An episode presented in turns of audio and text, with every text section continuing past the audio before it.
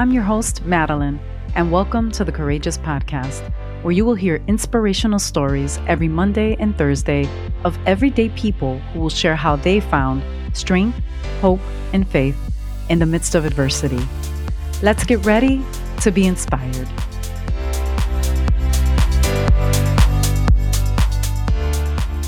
Today I have Jasmine Lopez, who was born and raised on the southwest side of Chicago. She is a mom to three beautiful girls and a wife to her high school sweetheart. She's an entrepreneur, a photographer, and owner of Authentic Adventure.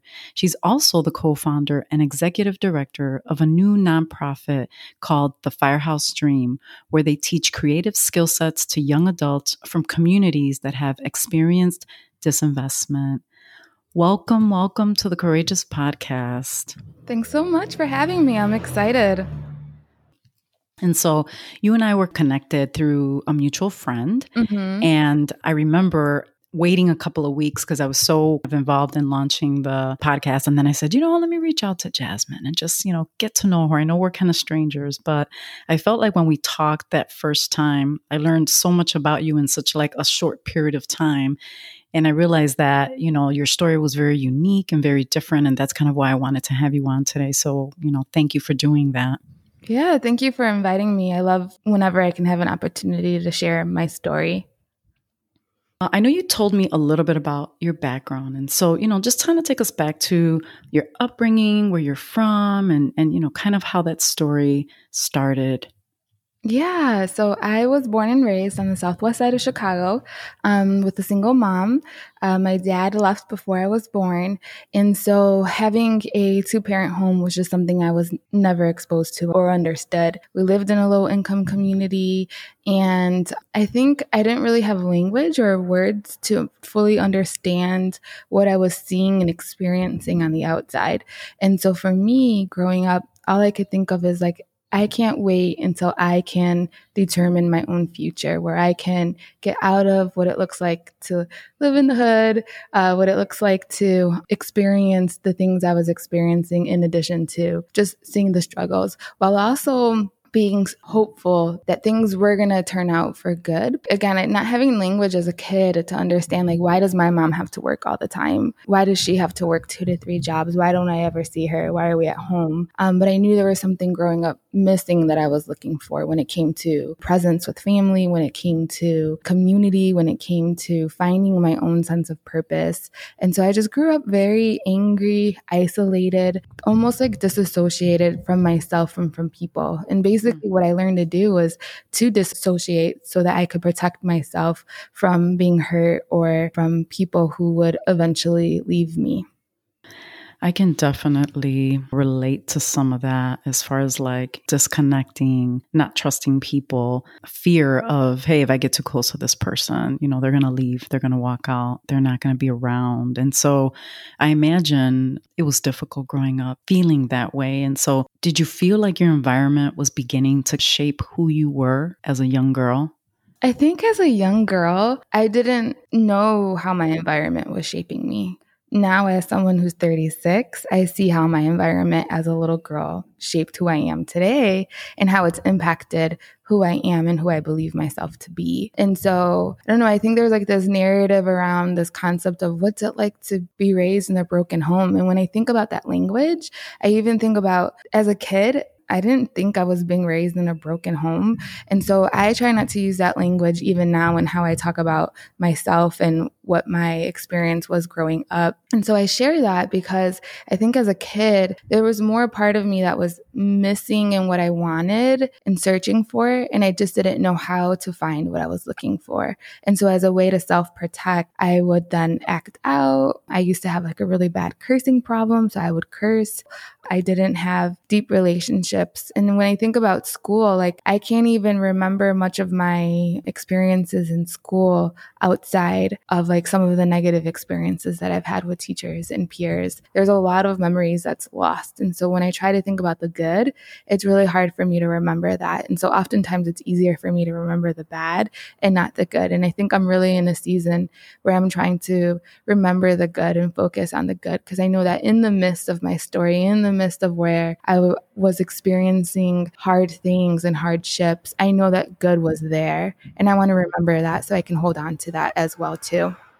Absolutely. And that's so important. You know, a lot of times what helps us to get through some of the difficult things or the past or the memories is holding on to those good memories. And you not remembering and not having that must have been very, very difficult. I know that one of your major struggles was, you know, not having your dad growing up and him leaving. How did that make you feel?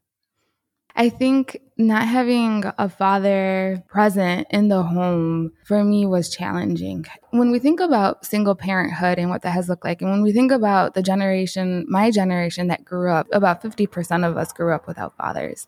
And yet mental health was something that was never talked about in the process. And then you add in the complexities and the nuance of what it's like to be Latinos and living in low income community, being low income, it's trauma after trauma. And I'm so grateful for the ways God protected me because even in the midst of all of the trauma that I had experienced, I'm grateful for how He protected me and I didn't experience certain things that maybe could have led me down a path of doing that.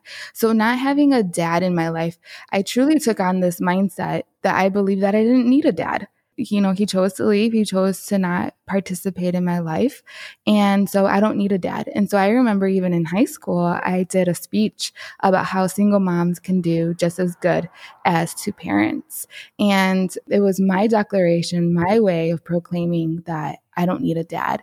And now looking back at it, it's so interesting because I actually wrote a blog on it maybe last year about how I used to think I didn't need a dad. And it was through therapy where my therapist really helped me to identify abandonment and how abandonment impacted my worldview and how I saw myself and how I saw the world. And so it reminded me of that speech that I did in trying to convince myself and the world that I didn't need a, a, dad, when in reality, while I may not need a physical father, I needed to be able to grieve the fact that I didn't have a father in a way that other children had fathers. And I wasn't given that space and I wasn't given that language as a child to experience what does it mean to grieve the idea that my childhood was not what it should have been, what God originally intends, and that it's okay to grieve, it's okay to cry, it's okay to hash it out with God, be mm-hmm. angry, mm-hmm. and to feel all the feelings through it. And so about three years ago in therapy, I allowed myself to grieve and I allowed myself to let go of the notion that, and, and to get to a place of peace in my story that I didn't have a dad for a big chunk of my life. I just had uh, somebody on the podcast just recently, and he said the same thing. He had done a similar thing on a post stating that, you know, he had his mom, and his mom was his mom and his dad, and that's all he needed.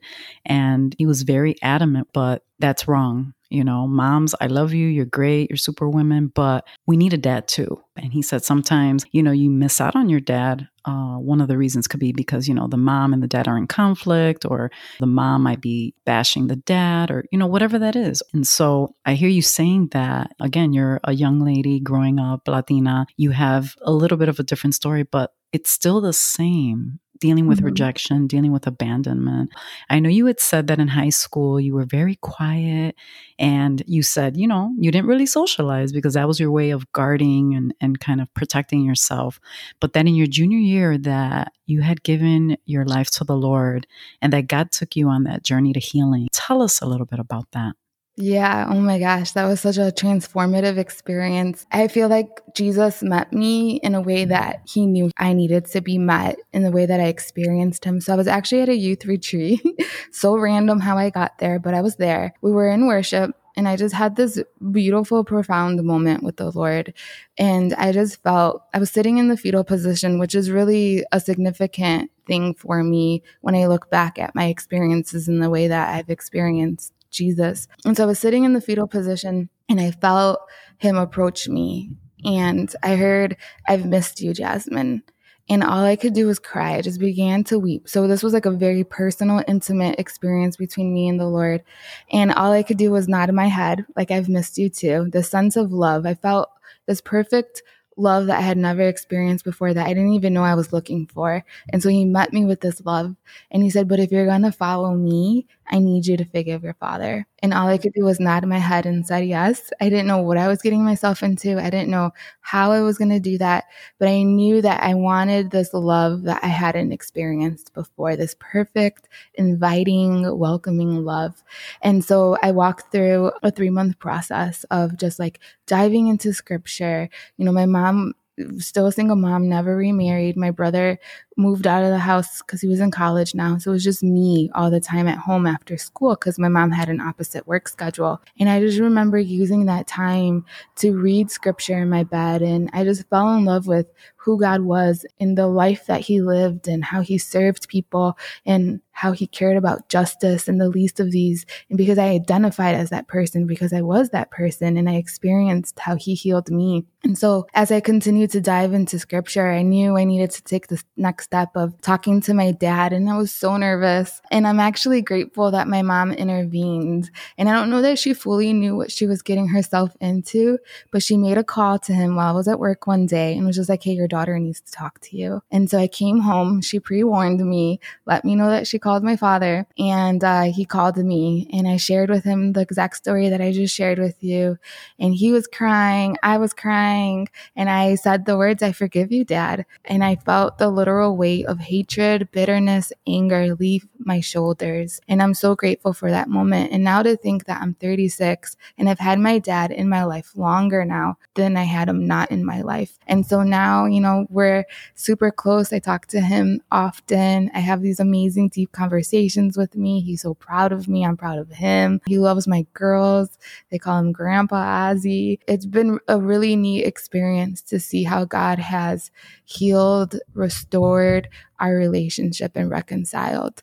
What I didn't realize though when I was 17 was how the abandonment had already, and in essence, done its damage to my brain and how I would then react in other relationships and in the way that I saw the world. And so that was the part where I really needed to partner with a therapist and find healing from the way that I felt about myself and about relationships due to abandonment.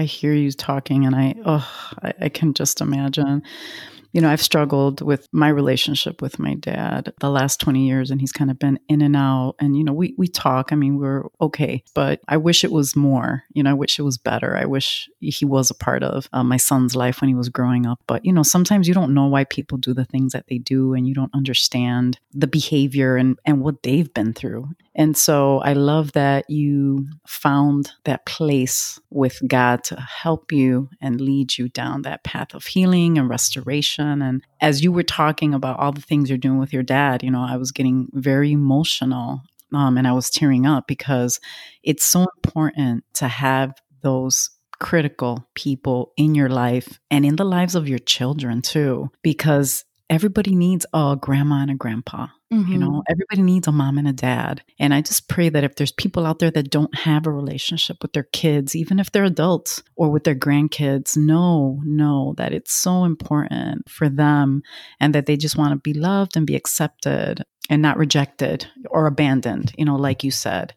And even in that, it's never too late. Like, I have seen God use my story with my dad to help other dads that my dad is friends with where mm. he's like man look at like my dad's not a necessarily a person of faith he's on his own journey in that right. but he acknowledges that there's god and he sees how god has moved in my life the last 17, 18 years now that he shares what God did through our relationship with mm-hmm. his friends, with wow. his dad friends, and are like, look at how my relationship with is with Jasmine. Don't give up. Keep reaching out. Keep letting them know that you're there for them. Keep asking for forgiveness.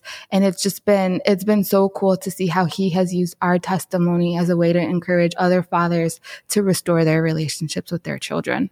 I love that. Oh my God, that's amazing. And that's how it should be. You know, when we learn something, when a relationship is restored, we need to brag about God and say, hey, it wasn't what I did as a dad, or it was what God did through us, you know, that I finally have a relationship with my daughter today and my grandkids. And so I know that you had said to me, you know, when you started your business, that you were struggling with your identity. And I think that that is so prevalent right now with young people. You think you should be this you think you should look like that, you know, you're a Latina. Tell me a little bit about that, trying to identify who you really were. Yeah, absolutely. So I started my photography business in 2011, my young mid 20s. And, you know, I think at this point in my life back then, I was still kind of in that mindset of like, I had Jesus. I'm trying to live my life according to a way that honors him while also trying to live my life in breaking off the struggle, right? I grew up in a life of struggle. I don't want to struggle anymore. This is what it's going to look like. But there was some in that process, there was still some like, wonkiness, brokenness, a healing that the Lord wanted to do in me that I wasn't aware of. And so the first seven years of my business, I just allowed the lies that I believed about who I am and in my identity to impact me to make decisions um, and how I operated my business. So, for example, like I struggled with my cultural identity, with my Latin identity as a Mexican, mm-hmm. a Mexican and Puerto Rican. Um, my last name is Lopez. I felt like I was being judged and stereotyped based on um, my services and how I was charging. I was comparable to my counterpart colleagues, other friends in the industry, but yet when I would receive inquiries, it was oh, I didn't know you charged as much as you do, even though my pricing was on my website. And so, comment after comment after comment, I had another person tell me that I'm not worth what I'm charging. And because of my brokenness and not being rooted in my identity, I was like, well, maybe I need to change my name. So, my business at the time was called Jazzy Photo. Mm-hmm. And so, mm-hmm. I assumed the name Jazzy and I changed my signature. I took off the name of Lopez. I didn't have Lopez on my website because I just got so tired of being assumed that because of who I am and that stereotype that I would then be a cheap or inexpensive photographer. You wow. know, and there's these different types of stereotypes when we think about what it looks like to hire certain services um, that really should be challenged and biases, especially toward those of us who are uh, Latino. And so for me, it was just like this constant brokenness. I also, through therapy, learned that I believed that I wasn't meant to succeed succeed the way that my peers were. And so I would see my friends thriving in their businesses, and yet I was struggling. And then when I would have good things happen, I then would self sabotage. I would struggle with the idea of like, why did this person, you know, book me for XYZ and I'm going to ruin it? I would just rabbit trail and go down these really negative mindsets about myself, about my skill set as a photographer, and then also just what people thought of me. And I really tried to assume like white culture, like whiteness in order to be able to achieve the type of success that I thought I was looking for within my business. And then about three years ago, I remember scrolling through my Instagram account and I saw my brand doesn't represent me. It doesn't feel like me. Like it felt again disassociated from who I am as Jasmine mm. Lopez. And so I really felt like it was an invitation from the Lord to identify why do I feel like that? And, and, what are some of the lies that I'm believing about myself through this process? And so the Lord just walked me through this journey. You know, it does something to you right. when you are a business owner, but yet never assume the owner of the business where I am assumed the help, where I am assumed the assistant.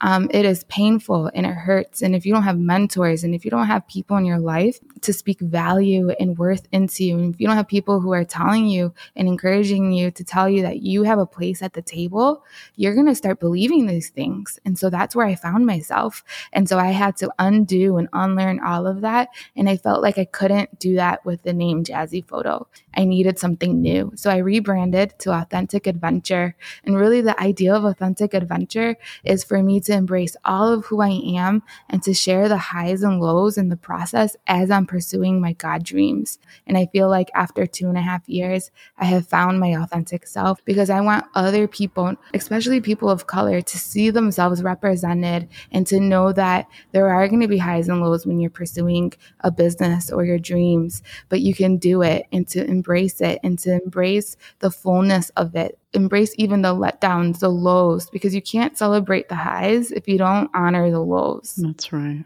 I love that. Well, I'm a big fan of entrepreneurs, Latinas, Latinos. I mean, I always tell people when they have thoughts and dreams, like, hey, you should turn that into a business. And they look at me like, huh, I can't do that, you know?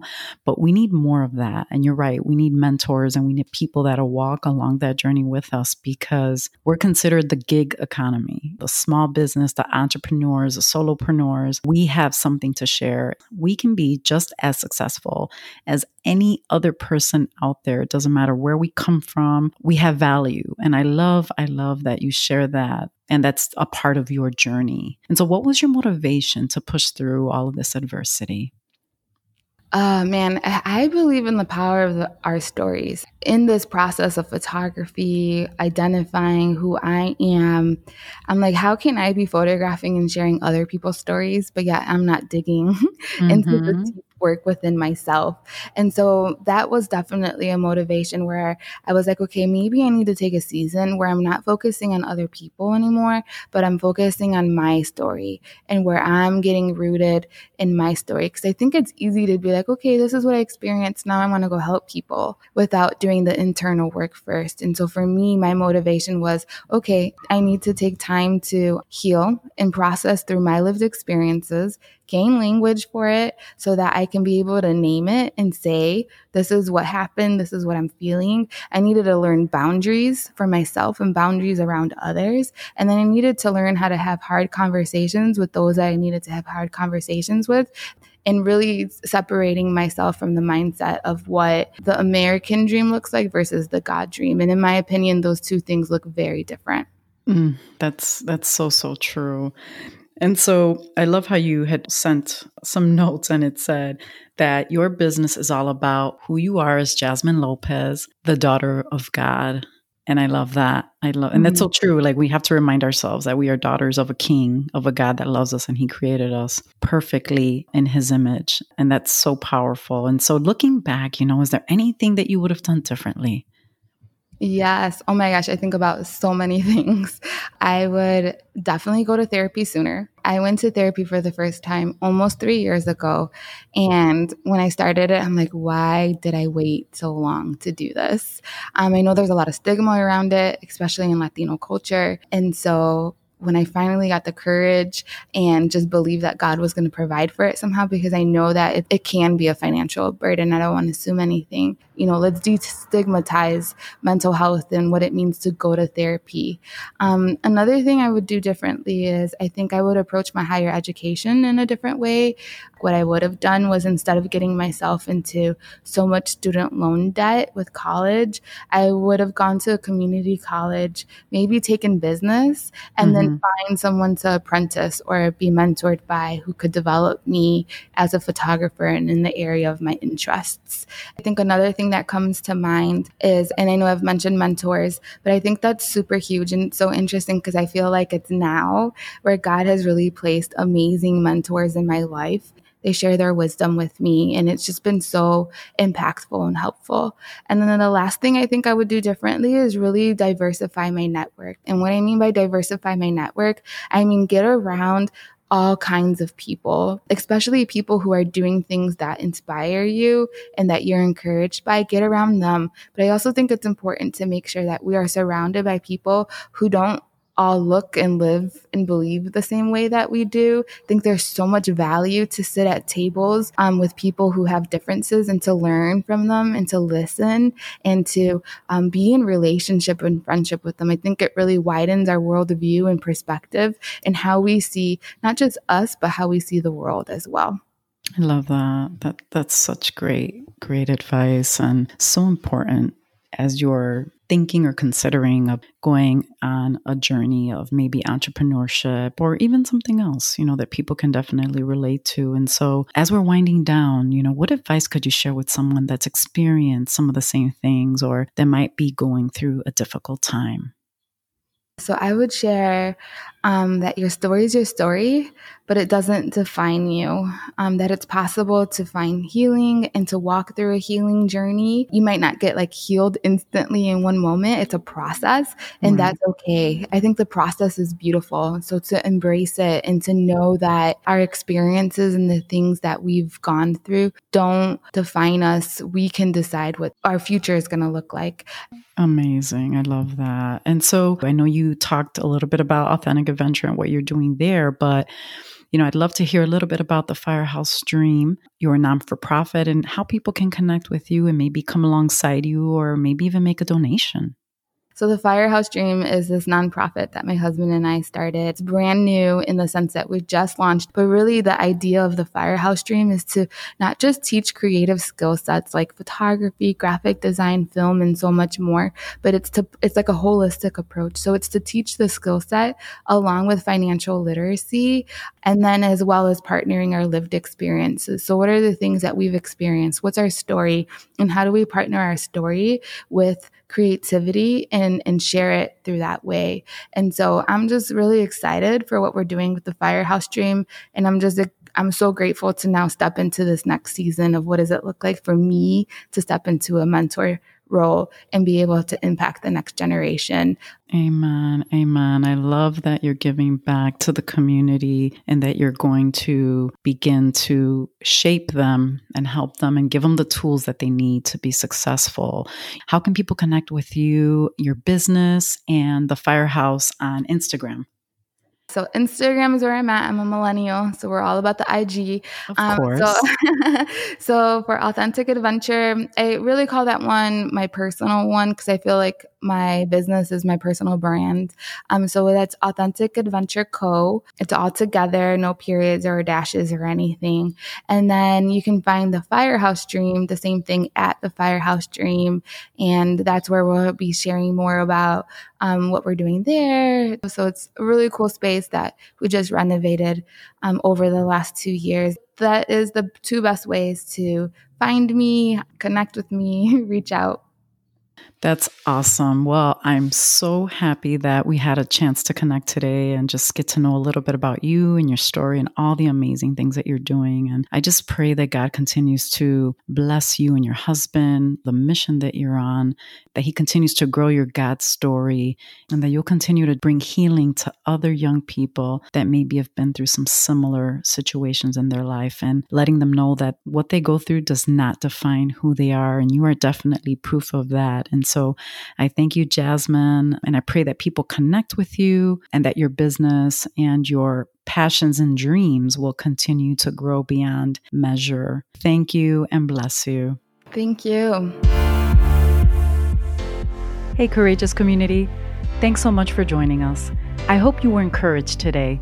If you have a courageous story or want to connect with today's guest, email us at courageouspodcast2020 at gmail.com.